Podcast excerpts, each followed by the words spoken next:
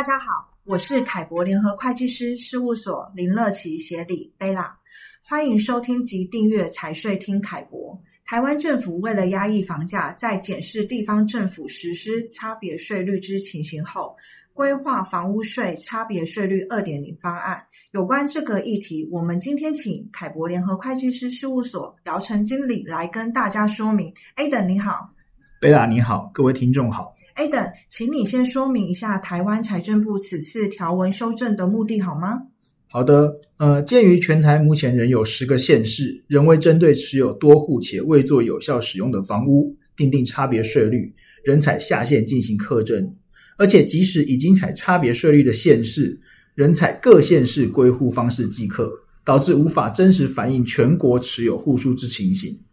财政部期望透过本次修法，可以减轻单一自住者的负担，鼓励房屋有效利用，合理化房屋税负，以达落实居住正义。那本次的修法重点包括哪些？本次修法重点有以下五点：一、住家用房屋非自住使用的部分，将调高差别税率，由原本的一点五到三点六 percent 调高至二点二到四点八 percent。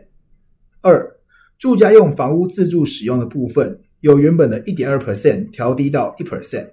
三、修正房屋税改按年计征。四、住家房屋现值在新台币十万元以下免征房屋税之适用对象，以自然人持有全国三户为限。最后，参照土地税法第九条之规定，自住房屋增订条件由本人、配偶、直系亲属实际居住，改为需办竣户籍登记。主要受到影响的会是哪些对象呢？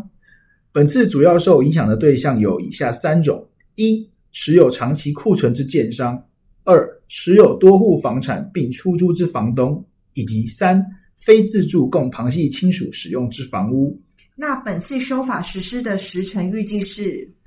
本法行政院会已于今年九月二十一号讨论通过，期望得于今年底修法完成。二零二四年七月起实施新制，并于隔年二零二五年开始课征。谢谢 Aden 的说明。